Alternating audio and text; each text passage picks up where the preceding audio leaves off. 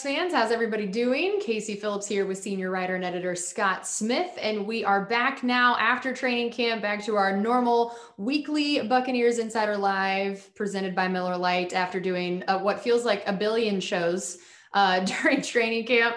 And uh, it is great to be back in our in our normal weekly setting here to be able to answer all of your questions. So if you have questions for us, leave those underneath our Facebook live video on the Buccaneers page. And as we give people a chance to do that, of course, we've had a preseason game since the last time we did any of these shows. So I want to hear some of your initial takeaways and then, of course, some of the corresponding roster moves that happened after that game. Yeah, I'm not sure how much we need to break down this last game. Um, maybe one of the advantages of quarantine was that I didn't have to be there for that. But um, uh, there was about 440 yards of offense between the two teams. Neither team did much worthwhile. Uh, the difference, of course, was the turnovers for the Buccaneers, including the strange one uh, with Tanner Hudson that turned into a touchdown fumble return. And so, um, you know, that was kind of the difference in the game. But otherwise, it just nothing ever really got going. Um, Blaine Gabbert looked good again. I think Ke'Shawn Vaughn looks good this preseason. A couple guys helped themselves out a little bit on um, special teams. Um, you know, Ryan Succop hit a 49 yard field goal. So even though there have been some ups and downs in training camp, coach said he'd have it straightened out by the regular season. And, and you know, we've had our first bit of evidence that he's doing okay there. Um, you, saw Jaelon Darden get a lot of work, which I was happy to see. Uh, really, the first four or five returns all went to Jaelon Darden, which either says he's ahead in that battle, or they really want to get along, look at him because they're not sure who's ahead in that battle. So um, there were some little things you can take away from that. Tanner Hudson caught a lot of passes again. The coach continues to say he has to improve his blocking. Um, you know, but I wouldn't worry too much about it overall. I think this upcoming game in which the starters are expected to play about half of the game will be a lot more interesting.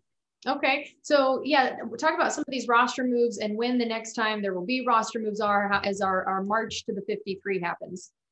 Yeah, it's kind of going back to the old days where they used to do these roster moves in um, like three different parts. But this time it was uh, last week we had to cut from 90 to 85. This week by today at four o'clock we had to cut to 80, and the Bucks actually took care of that on Sunday, cutting four, uh, five guys. Troymaine Pope, the running back, was waived injured. The other guys were all waived, and that was wide receiver Josh Pearson, safety Lawrence White, um, outside linebacker Quinton Bell, and um, cornerback Nate Brooks. And probably, I guess, the one that jumps out the most there is Quinton Bell because he was on the active roster for a portion of the season last year. Looked like he had some promise along the way, but he got passed by Cam Gill as the season went on.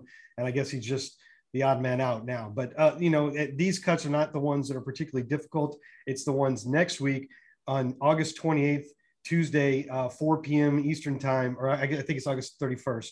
Um, that's when all the teams have to cut down to 53. So that's 27 guys. But one thing to keep in mind is there's 16 spots on the practice squad again this year. So if all of your practice squad guys come internally, and that's not always the case, but if you kept 16 of your own guys, you're really only letting go completely out of the building 11 guys. So it makes it a little bit easier in that regard. Yeah, that is a great point. Um, all right, so we had a question from Kyle about which rookie has stood out to you the most so far during the preseason games. Well, um, you know, Jaelon Darden's got a, got a lot of chances there in the last game, and I thought he looked good on a couple of those returns. Um, maybe a little bit too eager to make some plays here and there on the first catch when he might have had a first down if he hadn't doubled back a little bit. Um, oh, obviously, I think probably the answer is Joe Tryon Shoyinka. It's Joe Tryon Shoyinka now. Um, or it already was. We, he just got to decide to have that put on his jersey. But um, he's been excellent. He looks he looks so good. I you know I heard Rondé Barber raving about him recently, and he would know. Um, man, if he can look this good and, and add that to Shaq Barrett and Jason Pierre-Paul, that rotation is going to be deadly. And Coach Arian said that um, he could foresee some circumstances where he'd have all three of those guys on the field at the same time. Yeah, it is really incredible to keep remembering that he had not – played in a game since December of what 2019. Mm-hmm. I mean, that's crazy. So, I mean, we always talk about as a rookie how challenging it is to make that leap, that adjustment to the NFL, and that there's always that growing period and learning and all of that, much less when it's been, you know, since uh, December of 2019, since he got in a game. So the fact that these first couple preseason games, he looked like he had had no time off. He was ready to go. I mean, maybe he needed to rein in that excitement a little bit in terms of how he was hitting the quarterback a little bit there. But I mean, I, I can't imagine they, they could have expected any more from him at this point. Yeah, I think that's a good way to put it. Uh, not only has he lived up to expectations, but I think it's pretty clear he has exceeded them so far.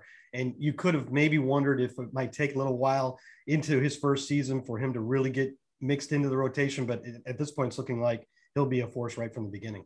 Yeah, and we had a question from Daniel asking, uh, although they have different styles of play, is Tyler Johnson pushing Scotty Miller for the fourth wide receiver spot? Well, I think the answer is right there in the question. Um, you know, Scotty Miller really has that one aspect that he gives you. He can really hit that deep ball, and even when you don't throw it to him, stretch the defense. And even if that doesn't happen every game, uh, it, it's always a threat. So you you want to keep putting him out there.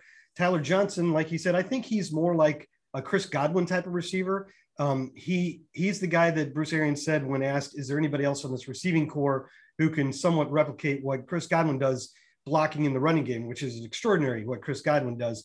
There's not another Chris Godwin on this team, but Tyler Johnson would be the next guy probably if you wanted a guy in there that you, you know you know he can be productive as a receiver, but you can actively get him involved in the run blocking schemes.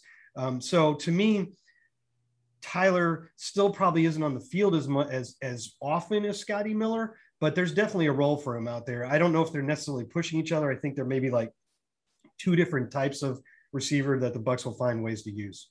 Okay. And we had several questions about the tight end spot in general. Some were about Tanner Hudson and his likelihood of making the team, or is he, you know, practice squad eligible? And then uh, overall, what we thought about now that OJ Howard's got a little bit of action and just overall how that position room could look. Yeah, for part of that question, everybody's practice squad eligible at this point. I mean, Earl Watford was on it for a little while last year, and so was Ted Larsen. So those guys have been in the league a long time. The, the, the expanded practice squad rules also they also expanded the number of veteran exceptions that you have. So you can pretty much consider anybody an option for the practice squad. Um, so that could happen.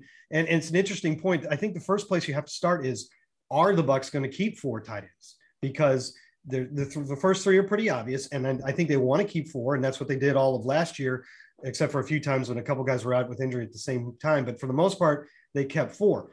And Tanner Hudson was the fourth guy. Um, but one, you know, either either Tanner Hudson or Codey McElroy or Jerell Adams has to prove that there, there's a need for them. On you know, you don't just keep one of them by default, especially because you could keep one or two of them on the practice squad if you wanted to, and call them up on game days or later re-sign them to the active roster. I think eventually one of those guys will end up proving that we should keep a fourth. But when you're really trying hard to hit numbers, and maybe you want a seventh receiver, or maybe you want a a fifth outside linebacker, sometimes you might go, well, you know, this four tight end isn't doing anything on special teams. He's not doing anything for us on game day. Why do we need to carry that? So one of those guys probably has to show that he can make a mark on special teams, or they could lose that four spot to a guy at outside linebacker or cornerback or somewhere that is playing on special teams.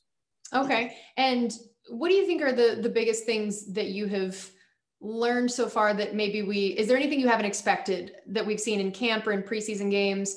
I mean, we talked about how much was the same as last year with everybody being brought back. Is there anything that has either exceeded your expectations, surprised you, things that you feel like you've learned so far that that we weren't sure about? Well, I think the thing that probably was unexpected or or you know unpredictable about the last game in particular was even though Bruce Arians decided to rest all of the projected starters, two of them did start. That's Alex Cappa and OJ Howard. And both of those guys are guys that are coming off of season ending injuries didn't get a lot of work in the offseason, and coach just felt like they needed the work. But they do point out a couple issues. One, at right guard, uh, while it is Alex's job to lose, and coach used that phrase, he did also say that the competition with Aaron Stinnie is pretty close. And we all know how good Aaron Stinnie played in the preseason last year.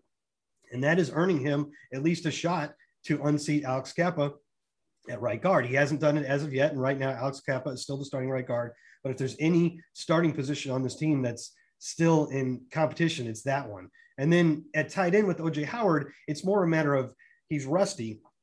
He's trying to shake off that rust. Uh, coach was not really concerned about the drop passes because he said OJ's been catching them in practice, and it may have been, you know, wet gloves may have been part of the issue. But, you know, yeah, he's a little bit rusty, but he was getting open downfield for those passes. So he makes those catches. You see the type of weapon that he can be, but he's not quite there yet. So getting back to that previous question about the tight end room, it has a chance to be pretty lethal with OJ Howard and Gronkowski and Cam Brate, but OJ still has a little bit of a way to go. Okay, and Luis asked, are there any areas of concern on the depth chart? Uh, not much really. We've been talking about this since the Super Bowl because you didn't really uh, miss anything. You didn't lose much. I guess what you lost from the last Super Bowl team are um, your fourth safety, and I think we're fine there. Javon Hagan has done well. Um, you lost a special teams ace in Ryan Smith, and I think maybe that would be where you would say the concern because there's a lot of guys here that were brought in in good part because of their special teams ability, like uh, draft picks Grant Stuart and, and KJ Britt and cornerback Antonio Hamilton, the veteran from the Chiefs last year. Um, but it's been a little hard to tell, you know, who really is going to fill that special teams A spot. It could be Ke'Shawn Vaughn. He's looked pretty good as a gunner so far. And then the other thing you lost was Joe Haeg, who was your fourth tackle. And he really kind of had a roll down the stretch, and especially in the playoffs in those jumbo sets as an eligible sixth offensive lineman. So you need somebody to fill in that role, but I don't think that'll be difficult to do. It could be a guy like Robert Hainsey or Nick Leverett or somebody like that. All right. Well, that is going to do it for us on this edition of Buccaneers Insider Live presented by Miller Lite. Thanks as always for joining us and for those amazing questions. And we'll be back here next week. So we'll see you then.